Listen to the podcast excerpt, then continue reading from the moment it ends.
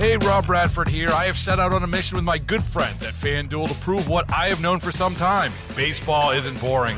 Now I have a daily podcast to prove it with some of the most notable people in the baseball world screaming baseball isn't boring from the mountaintops or at least agreeing to come on our show. Players, managers, GMs, and yes, even the commissioner of baseball, Rob Manfred. It has been a constant wave of baseball's most powerful voices. So join the revolution, subscribe, and soak in Baseball Isn't Boring. Listen on your Audacy app or wherever you get your podcast. You'll be glad you did.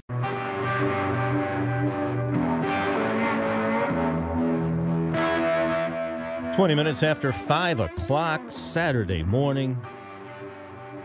It's 77 degrees right now. It's going to get up to 94 later on. That heat advisory takes effect at 11 this morning. Six around till tomorrow at 8 p.m. Real feels are going to be around 100 to 105 both today and tomorrow.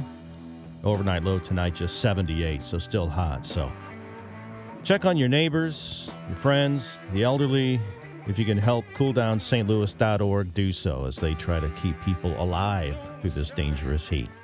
Well, after hitting record highs, gas prices have been dropping for several weeks now, actually. This week, I talked to the local AAA's Nick Chabarria and asked him Hey Nick, what is up with this? Yeah, you know we we've, we've seen prices at the pump uh, fall for about 50 consecutive days now uh, on both sides of the river, and uh, you know what we're really seeing is is lower crude oil prices, uh, as well as a, a, slight drop in demand uh, week over week, uh, and, and an increase, a little bit of increase in, in oil production. So all those things combined, we're starting to see prices, you know, finally finally come down some. So what are they looking like in Missouri and Illinois? Yeah, the current uh, Missouri statewide average is three dollars and seventy six cents, uh, which is down about eighteen cents on the week. And in Illinois, we're looking at four dollars and fifty three cents, uh, which is uh, also down uh, quite a bit from the week prior. But they are still well above where we were a year ago. Yeah, that's right. You know, just uh, just under about a dollar more from where we were uh, this time last year. So, uh, you know, certainly, you know, prices are starting to come down. But you know, we also, you know, just a couple months ago saw some of the record prices, highest record prices that we've ever seen uh, in both Missouri and Illinois and nationwide. So, uh, it's going to take some time for, for for prices to get back to uh, where they were even just last year. Will they get there? Do you think, based on what we're seeing right now? You know that's that's the uh, the million dollar question. So you know while we've been seeing you know steady decline for uh, nearly two months now uh, you know just how low prices will go are going to uh, you know really de- be dependent on a number of, of market factors. Uh, you know still the the russian war with ukraine that still has a big impact on the on the on the oil market the global oil market. Uh, you know and also what we're seeing now is oil prices uh, responding to concerns of a global economic slowdown. So, uh, you know, really depending what happens with economies uh, here at home and across the country, you know, that's going to dictate uh, just how low prices will go as well. Yeah, talk a little bit about how the fears about a recession uh, are impacting crude oil prices.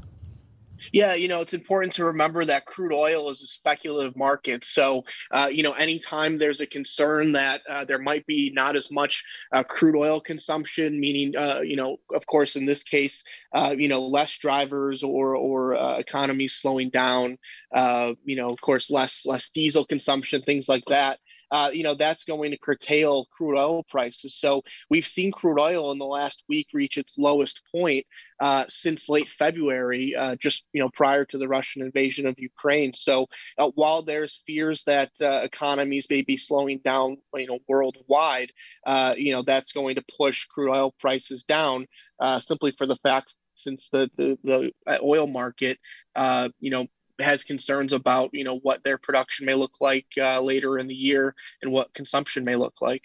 And OPEC has increased production, but not by very much. Is that having much of an impact? Yeah, you know, it's uh, you know, I think for for a lot of folks, uh, the announcement of the, uh, small increase from OPEC Plus, you know, is probably a little bit lower than than many countries would like to see. Uh, so that may have a, a little bit, uh, you know, of an impact on on lowering crude oil, but uh, you know, certainly, I think you know, there's a lot of a lot of industry analysts that think it could be a little bit more.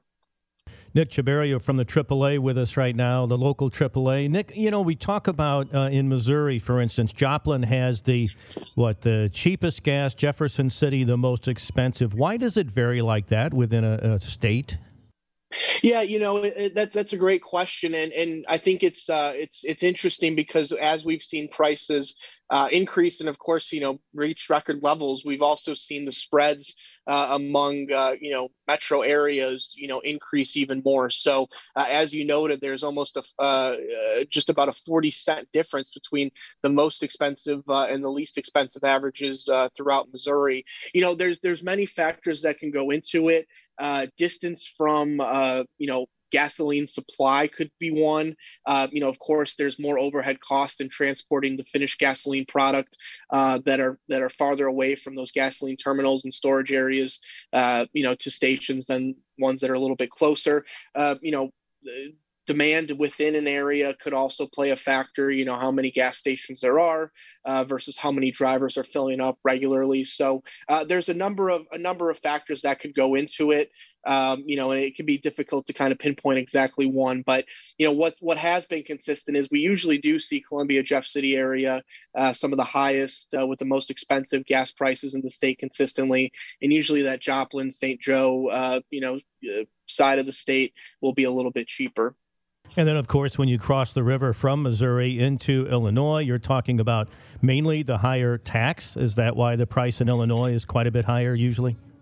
Yes, yeah, and generally speaking, when you're comparing state by state, uh, you have to look first at the fuel tax rate. Uh, of course, uh, Illinois is substantially higher than uh, than Missouri's, and of course, it's not going to translate directly. For example, if it's a 15 cent difference in in state fuel tax, it's not going to necessarily translate to exactly a 15 cent difference in the in the pump price. But that certainly is uh, one of the largest contributing factors when you're talking about uh, difference in prices across a number of states.